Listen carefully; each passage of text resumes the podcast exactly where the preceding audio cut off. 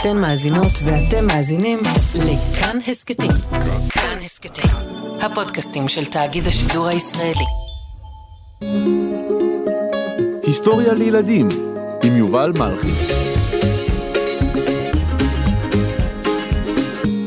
א' ד' גורדון, או אהרון דוד גורדון.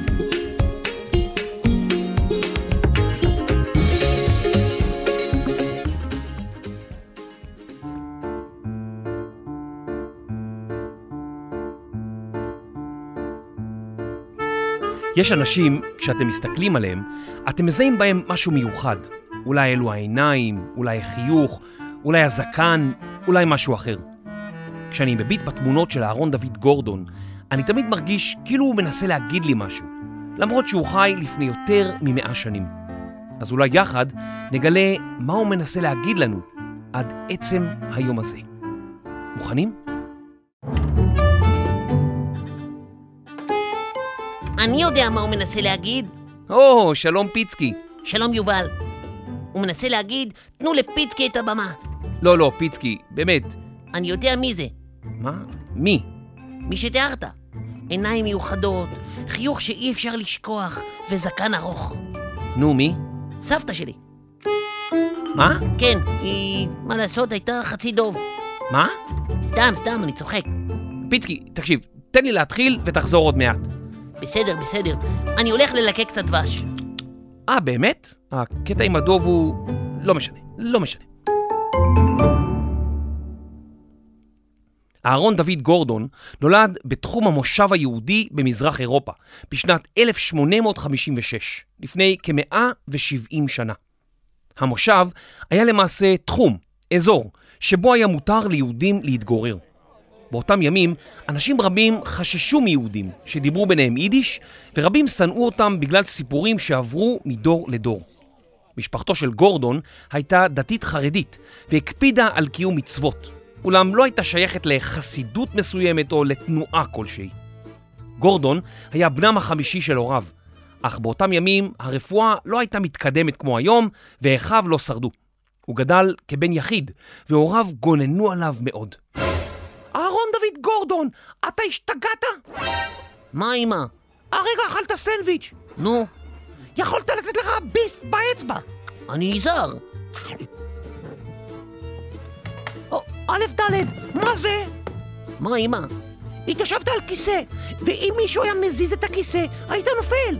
אמא, אין פה אף אחד. אהרון, אתה הולך, ת, תיזהר, אתה, אתה יכול ליפול, להיכשל בעצמך. או, אמא, את אויבר פרוטקטיב. אהרון, תיזהר. ממה, אמא? אני קושר שרוכים. נו, ואם תקשור אותם אחד לשני בלי לשים לב, אתה תיפול. או, אמא, באמת. אוף.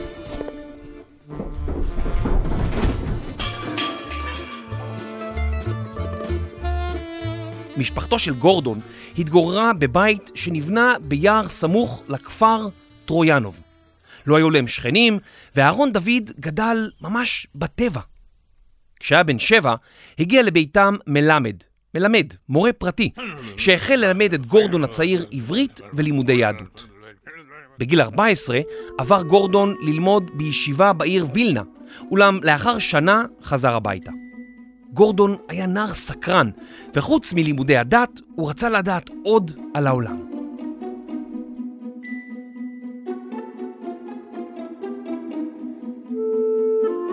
הוא אהב מאוד לקרוא, ולעיתים היה צועד לבדו ביער, מתפעל ממה שראה, תוך כדי שהוא מדקלם לעצמו שירים. הוא גם התעניין במדעים, ומדי פעם היה עורך ניסויים בעצמו. לי יש ניסוי? היי, פיצקי. רוצה לשמוע על ניסוי ממש מגניב? בטח. נניח שאתה רוצה לדעת מה הגובה של עץ מסוים. אוקיי, והוא ממש גבוה, אז אתה לא יכול למדוד. אוקיי. אז הולכים כמה צעדים ועומדים עם הגב לעץ. עכשיו מתכופפים ומסתכלים על העץ דרך הרגליים. ממש תנוחת יוגה. אבל אם אתם לא רואים את הצמרת, אז תמשיכו להתרחק מהעץ. עוד צעד ועוד צעד, עד שאתם יכולים לראות את הצמרת. בדיוק מהמקום הזה, תמדדו כמה אתם רחוקים מהעץ, וזה פחות או יותר הגובה שלו. באמת? אה, קראתי על זה באינטרנט. צריך לעשות ניסוי כדי לדעת אם אני צודק. ילדים, תנסו את זה בבית, או עדיף מחוץ לבית, כי בטח אין לכם עץ בבית, אלא אם אתם ציפור. אוקיי, פיצקי, תודה. שולם עליכם, עוד מעט אשוב.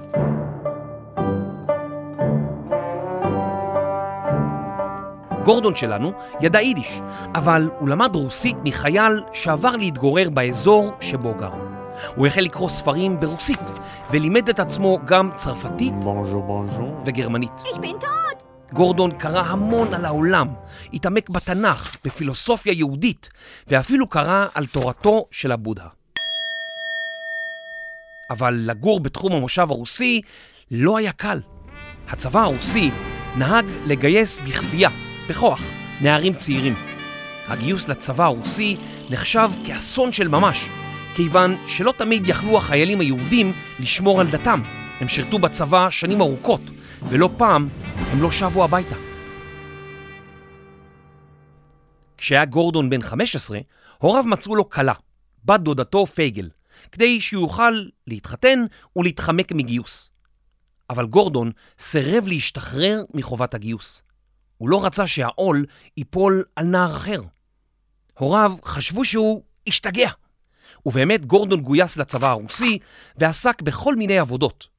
אולם רופא שבדק אותו קבע כי הוא אינו כשיר לשרת בצבא, והוא שוחרר. גורדון חזר לביתו ונשא לאישה את בת דודתו, והזוג הצעיר עבר לגור בבית משפחת האישה, בעיירה אובודובקה, כיום במערב אוקראינה.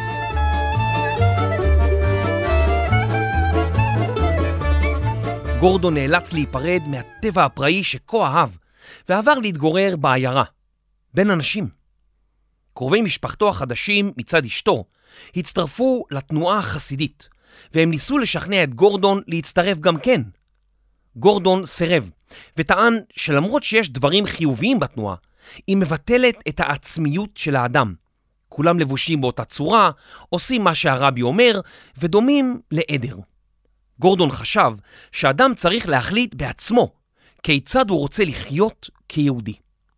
שנתיים לאחר מכן קיבל גורדון משרה בכפר מרוחק בשם מוהילנה, סמוך לעיר מינסק, שנמצאת כיום במדינת בלרוס. הוא התקבל לעבוד באחוזת הברון גינסבורג, היכן שאביו עבד בעבר. הברון גינסבורג היה יהודי שהקים אגודה ללימוד מקצועות ליהודים, עם השנים נהייתה האגודה לרשת אורט. המילה אורט היא למעשה ראשי תיבות ברוסית של האגודה למלאכה מקצועית. הארגון לימד יהודים מקצועות שונים שיהודים לא נהגו לעסוק בהם, כמו למשל נפחות ומכונאות. באחוזה של הברון גידלו סלק סוכר, סלק שממנו מפיקים סוכר. גורדון עבד כפקיד וניהל את חשבונות האחוזה במשך 23 שנים.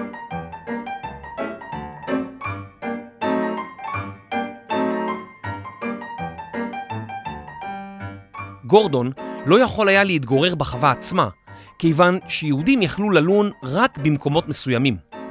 גורדון התגורר בכפר סמוך והלך ברגל כמה שעות כל יום לעבודה ובחזרה. בכל אותה עת הוא דאג להוריו ועזר להם. הוא הרגיש שהוא ממש אחראי להם, וכפי שהם השקיעו בגידולו, הוא צריך להשקיע בהם. באחוזה עבדו צעירים יהודים רבים, וגורדון הקים עבורם ספרייה. הוא נהג לאסוף את בני הנוער, ויחדיו הם שוחחו, קראו ושרו. גורדון ידע שההתאספויות הללו יגרמו לקירוב הלבבות בין הצעירים, וגם לקרבה ליהדות ולציונות, ובראשה הקמת בית ליהודים בארץ ישראל. גורדון המשיך לדאוג להוריו עד שהלכו לעולמם בשנת 1903. כעת הגיע הזמן לא רק לדבר על ציונות, אלא לעשות מעשה. לאחר שהחווה שבה עבד נמכרה, החליט גורדון לעלות לארץ ישראל. הוא חש כאילו תינוק, שזה עתה נולד מחדש.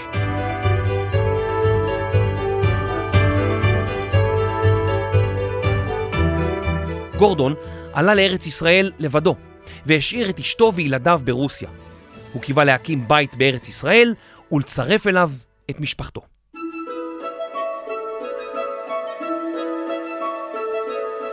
בשנת 1904, גורדון, בן ה-48, ממש מבוגר באותם ימים, דרך על אדמת ארץ ישראל.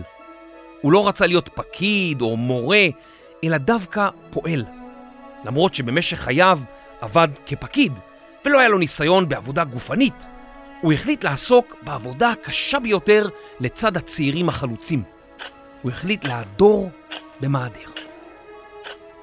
גורדון כתב לחברו מכתב, ובו כתב כי העבודה הגדולה והקשה בארץ ישראל מולידה גם כוחות גדולים. עמנו צריך להיות מאושר שבחלקו נפלה הזכות לעבוד עבודה קשה שכזאת. אלא שאף אחד לא רצה להעסיק את גורדון המבוגר. אבל גורדון התעקש והתקבל לעבודה בפרדסי פתח תקווה ובכרמיה. אחד הפועלים שעבד לצידו סיפר כי הפועלים קיבלו כסף עבור כל בור שחפרו. הפועלים הסתערו על הבורות והחלו לחפור בור אחר בור, ולפתע הם הביטו הצידה וראו את גורדון. הוא עמד וחפר באיטיות, בכוונה גדולה, כל בור מדויק כמעשה אומן. וגורדון אינו שומע כלום. הוא עסוק בעבודת האלוהים שלו, חפירת בורות בארץ ישראל. הצעירים הרבים החלו לכנותו בשם חיבה, הזקן. לגורדון היה הרבה מה לומר, אבל הוא לא ידע אם מישהו ירצה לשמוע אותו. בסוף היום, כשהסתיימה העבודה, הוא הסתובב בפרדסים ורשם לעצמו את מחשבותיו. הוא לא ידע אם מישהו ירצה לקרוא את מה שכתב, אך החליט לשלוח מאמר לעורך העיתון הפועל הצעיר, יוסף חיים ברנר. האחרון התלהב ממה שקרה, וגורדון שמח מאוד, והחליט שעליו להמשיך לכתוב את מחשבותיו. אני מקווה ששמעתם את הפרק על יוסף חיים ברנר ועיתון המעורר. גורדון היה צמחוני, דבר שהיה נדיר באותם ימים. הוא האמין כי כדי להתקרב חזרה אל הטבע, צריך לכבד את החיות, ושאי אפשר לדבר על אמת ועל צדק בלי לחשוב רגע על כך שאנו הורגים חיות כדי לאכול אותן. באותם ימים קמו אגודות בארץ ישראל כדי לשמור על זכויות הפועלים, וגורדון השתתף בהקמת ארגון הפועל הצעיר. כשהארגון קם, בחר גורדון שלא להיות חלק ממנו, מפני שלא רצה להפוך לראש מפלגה שנואם ומתווכח עם אחרים. הוא רצה להמשיך להיות אינדיבידואל, אדם עצמאי, שיכול לחשוב ולהתנהג על פי דעותיו שלו, ולא על פי תקנון כלשהו. גורדון גם שמר בכרמי רחובות. הוא לא ידע להשתמש בנשק, וכשהיה מבחין בתנועות חשודות בכרם, היה שורק במשרוקית ומאיר את השומרים החמושים שישנו. ברחובות פעל יקב קטן, ולגורדון הוצע לזנוח את המעדר ולעבוד בתור מנהל חשבונות. זאת הייתה עבודה קלה הרבה יותר מאשר לעדור במעדר, בגשם או תחת השמש הקופחת כל היום. גורדון סירב ואמר כי רק עבודת כפיים בעיניו נחשבת לעבודה של ממש. במושבה חלה גורדון בקדחת, מחלה שגורמת לחום הגוף לעלות במהירות ולהתיש את החולה. היא מוכרת גם בשם מלאריה, אשר מופצת על ידי יתושות הנופלס.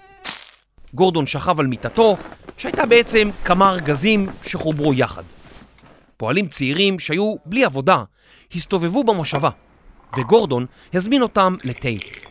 למרות שהיה חולה בקדחת, הוא התאושש והחל לשוחח עמם. הצעירים סיפרו שהיו מיואשים, אך גורדון, ברגע אחד, הצליח לפזר את העצבות והייאוש שלהם. הצעירים היו לפתע נלהבים והחלו לשיר ולרקוד עם גורדון עד השעות הקטנות של הלילה. למרות שרבים מהצעירים נקשרו אליו, לא תמיד מה שאמר טעם את דעותיהם. היו רבים שהתווכחו איתו ולא הסכימו עמו, וגורדון חי לרוב בתחושת בדידות. שלום יובל, היי פיצקי, רוצה לעשות ניסוי? מה, עוד אחד? בטח. נניח שקרה לך משהו לא נעים. אוקיי, איך אתה מרגיש? אה, לא משהו. ואז קרה לך משהו ממש לא נעים, למשל, אה, נמעך לך הסנדוויץ' בתיק. איך אתה מרגיש? Mm, מבואס. ואז אומרים שיש לך מחר מבחן, והכלב שלך נאבד. איך מרגיש? עצוב. מעולה. מה מעולה?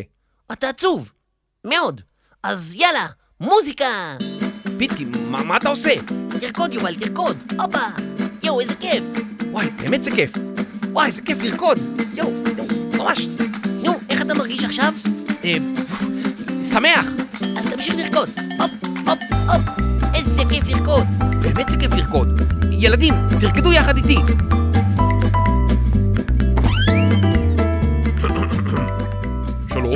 כן, שלום. מי אתה? כן, אני המנהל פה. ומי אתה? אה, אני יובל מלכי, אני מקליט בפרק של היסטוריה לילדים.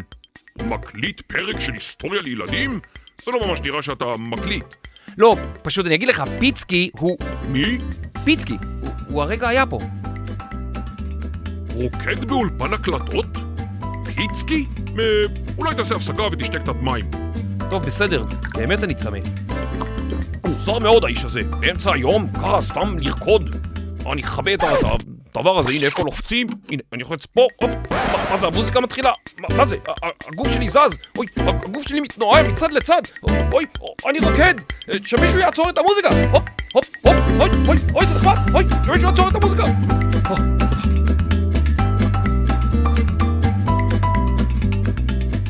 כעבור ארבע שנים מיום עלייתו ארצה, הצטרפה לגורדון בתו יעל. גורדון החל לתכנן את עלייתה ארצה של אשתו, אך כשהיה בדרך ליפו לסידור מסמכים, התנפלו עליו שודדים ערבים ודקרו אותו. גורדון נפצע קשה והיה חשש לחייו, אך הוא התאושש. בשל פציעתו לא יכול היה לעבוד עבודה גופנית. הוא נשאר ביפו ועסק בתרגום לפרנסתו. על רוב תרגומיו חתם בשם החיבה שלו, הזקן. למרות שהותקף ונפצע בידי ערבים, יחסו של גורדון נותר אופטימי. הוא קיווה כי בבוא היום יבינו שני העמים כי הם יכולים לחיות יחד, ללא נשק. גורדון כתב כי בכוח האמת נמצא דרך לחיים משותפים עם הערבים ולעבודה משותפת. הוא אמר כי לא בדם קונים את הארץ, כי אם על ידי החיים בה. אבל מאוחר יותר בחייו הבין גורדון כי טעה, וכי על היהודים לשאת נשק כדי להגן על עצמם.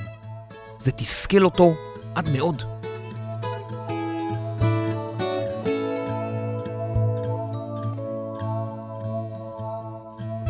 בשנת 1909 הצטרפה לגורדון אשתו פייגל. הם עברו להתגורר במושב פועלים בשם עין גנים. כיום זוהי שכונה בפתח תקווה. בעין גנים התגוררו אז פועלים רבים שעלו לארץ ישראל לבדם. גורדון המבוגר היה עבורם מין אב. רבים באו להתייעץ איתו, לתאר בפניו את קשייהם, וגורדון הקשיב, עודד אותם, עזר להם, חיזק את אמונתם, גרם להם להאמין שלמרות הקשיים הרבים, המצב עוד השתפר. הוא הפך לסוג של גורו או אב רוחני עבור צעירים רבים.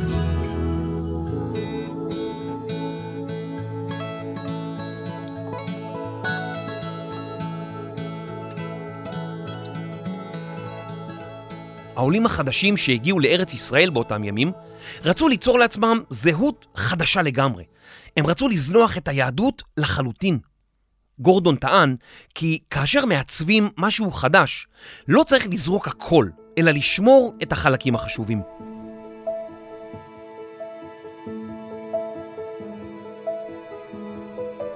גורדון רצה לעצב את היהודי החדש בהשראת המסורת היהודית, אמונה באלוהים וברוח עם ישראל, וגם לשלב סממנים חדשים. רבים לא הסכימו עמו. גורדון ניסה להסביר את דעותיו. הוא השווה את האדם לטיפת מים, שכל העולם כולו משתקף בה. בכל טיפה משתקפים השמיים, אך כל טיפה משקפת אותם בצורה שונה מחברתה.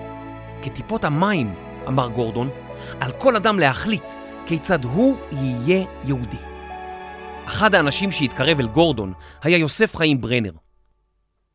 ברנר העריץ את גורדון, אך גם חלק על חלק מדעותיו, והוא כתב לו שהוא האדם הכי קרוב והכי רחוק ממנו.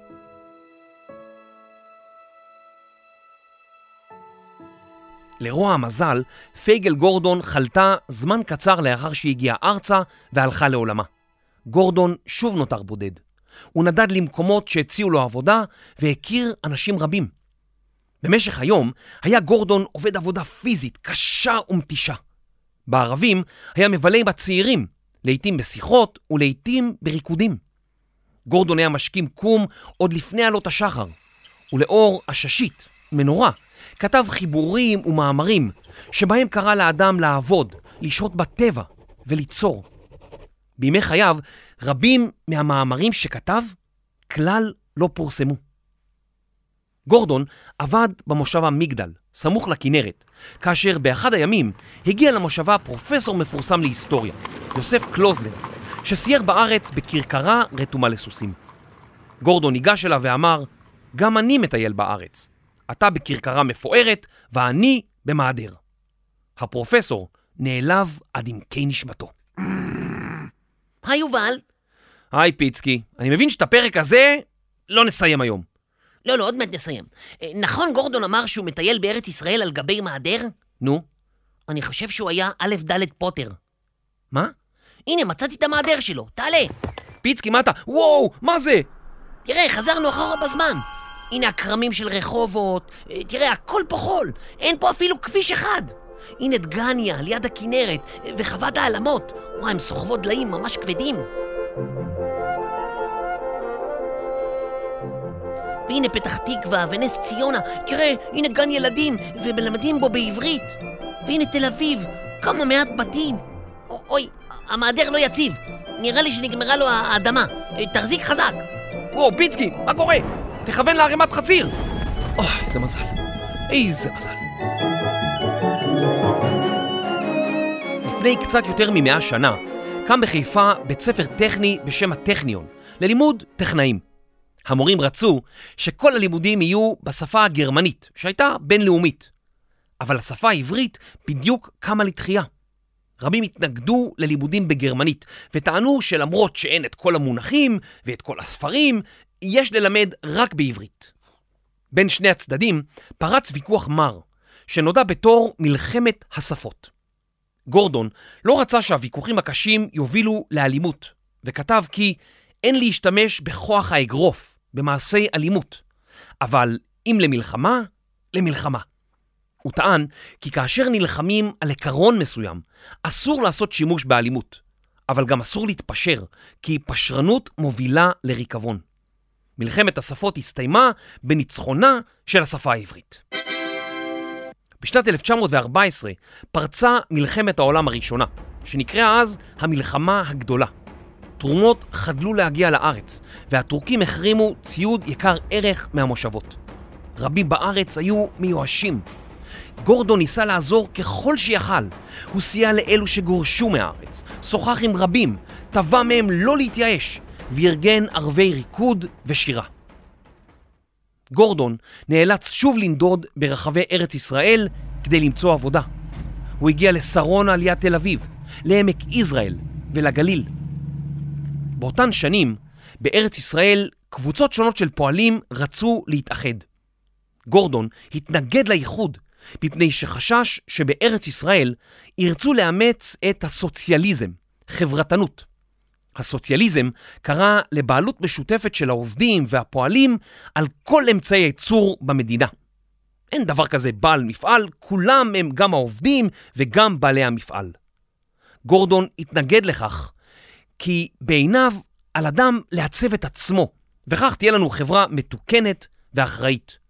גורדון אמר כי בני אדם הם לא דגים מלוכים שמסדרים יפה יפה בתוך חבית.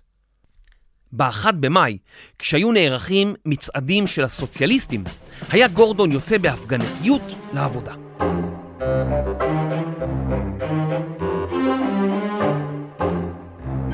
בסוף מלחמת העולם הראשונה התגורר גורדון בתל עדשים, מקום מושבם של אנשי השומר, ארגון השמירה בארץ ישראל. סיפרתי לכם עליו בפרק על אלכסנדר זייד. לגורדון היו דעות נוקבות, והוא לא הסתדר עם אנשי המקום. באחד הימים, הוא וחברו לא שובצו לעבודה. על דעת עצמם, הם לקחו מטאטים והחלו לטאטא את חצר היישוב. אולם עד מהרה, גורדון עזב את תל עדשים. הוא קיבל הצעה מאנשי דגניה, יישוב לחוף הכנרת, כי יבוא להתגורר עמם. גורדון נענה בחיוב, ובשנת 1919, בגיל 63, עבר גורדון לדגניה, שם עבד בכרמים ובגן הירק.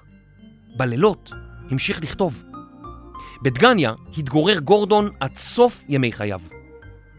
באותן שנים התרחשו פרעות כנגד יהודים ברחבי ארץ ישראל. גורדון שמע על האירועים והזדעזע. הוא האמין במשך שנים רבות כי היהודים לא יזדקקו לצבא, וכי הערבים והיהודים ילמדו לחיות זה לצד זה. אך לאחר כמה אירועים אלימים, גורדון שינה את דעתו, ואמר כי למרות שיש לשאוף ליחסים תקינים עם הערבים, לא עתה הזמן, ולא זו הדרך. בשנותיו האחרונות, מצב רוחו של גורדון נע בין תקווה לייאוש. הוא ציפה כי יקום פה דור חדש, אחר, אנשים עם לב פתוח וחיוך על השפתיים. במקום זה קמו מפלגות, ואנשים לא הפסיקו לריב זה עם זה. גורדון הרבה להתבודד בטבע והסתגר בתוך עצמו. המצב בארץ ישראל ייאש אותו עד מאוד. מצבו הבריאותי הוא רע, והוא נשלח לבתי מרפא שונים, בארץ ובחו"ל. בכל אותה עת המשיך לכתוב. באחד ממכתביו האחרונים כתב לתלמידיו כי הוא מבקש ששנה לאחר מותו לא יזכירו אותו, ושאם דנים בכתביו, זה רק יש להם ערך לשיפור החיים בארץ ישראל, ולא לדון בהם בשביל היופי הספרותי. בשנת 1922 היה גורדון על ערש דווי. הוא קרא לחבריו בדגניה לבוא להיפרד ממנו. החברים נכנסו, וגורדון התעורר. הוא התבונן בחבריו והחל לדמוע. הוא אמר כי הדמעות שלו הן דמעות של שמחה על שהוא זכה לחיות ולמות בארץ ישראל. הוא דרש מחבריו להמשיך לשמוח ולא ליפול ברוחם, לא להתעצב. לאחר מכן עצם את עיניו והלך לעולמו.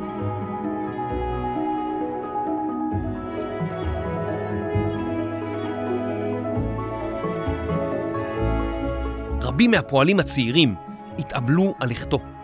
הם אמרו עליו שהיה נס אדם, מופת הדור, גדול מורי ההוראה, צדיק הדור, הראשון לגאולה, ועוד ועוד. גורדון היה דמות מחנכת, מעין אב רוחני לפועלים הצעירים. את מה שהטיף דרש קודם כל מעצמו. הוא היה לדוגמה אישית, ובכך סחף אחריו רבים, והפך למנהיג רוחני אהוב.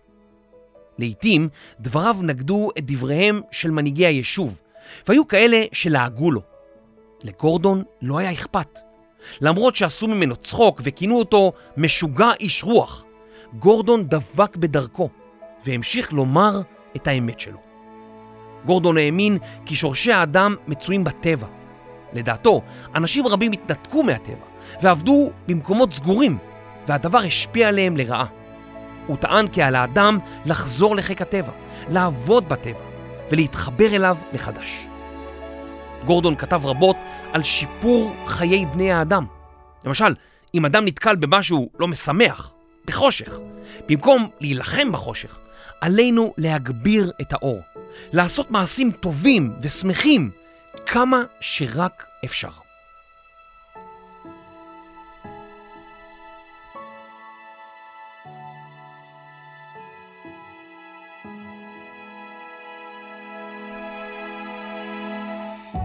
על שמו של גורדון נוסדה תנועת נוער גורדוניה, בית ספר ומכללה אקדמית. על שמו קרויים רחובות רבים, ומאמריו תורגמו לשפות רבות.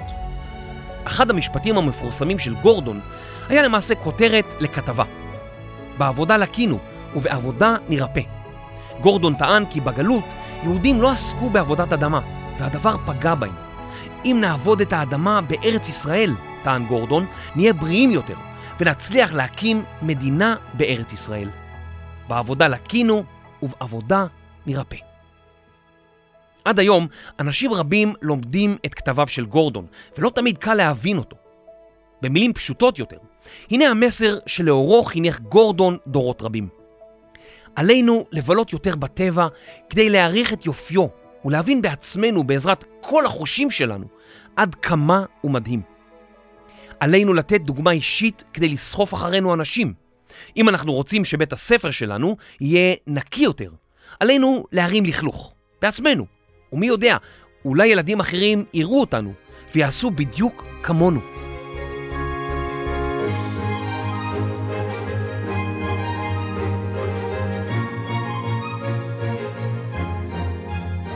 ולבסוף, כל אחד מאיתנו צריך למצוא את הדרך הייחודית שלו בעולם. כל אחד מאיתנו הוא טיפת מים, דרכה העולם משתקף בצורה אחרת. וזה בסדר להיות שונה, להיות אחר, להיות בן אדם ייחודי. בדיוק כמו גורדון.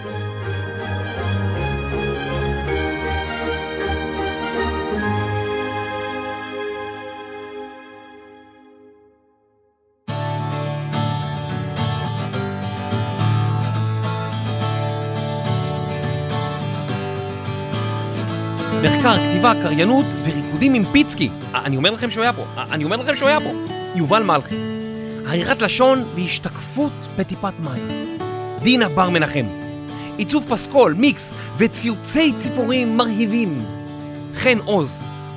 הפקה ומדריכים בתנועת גורדוניה. טל ניסן, אייל שינדלר ורני שחר. אני יובל מלכי, היסטוריה לגורדונים וגורדוניות.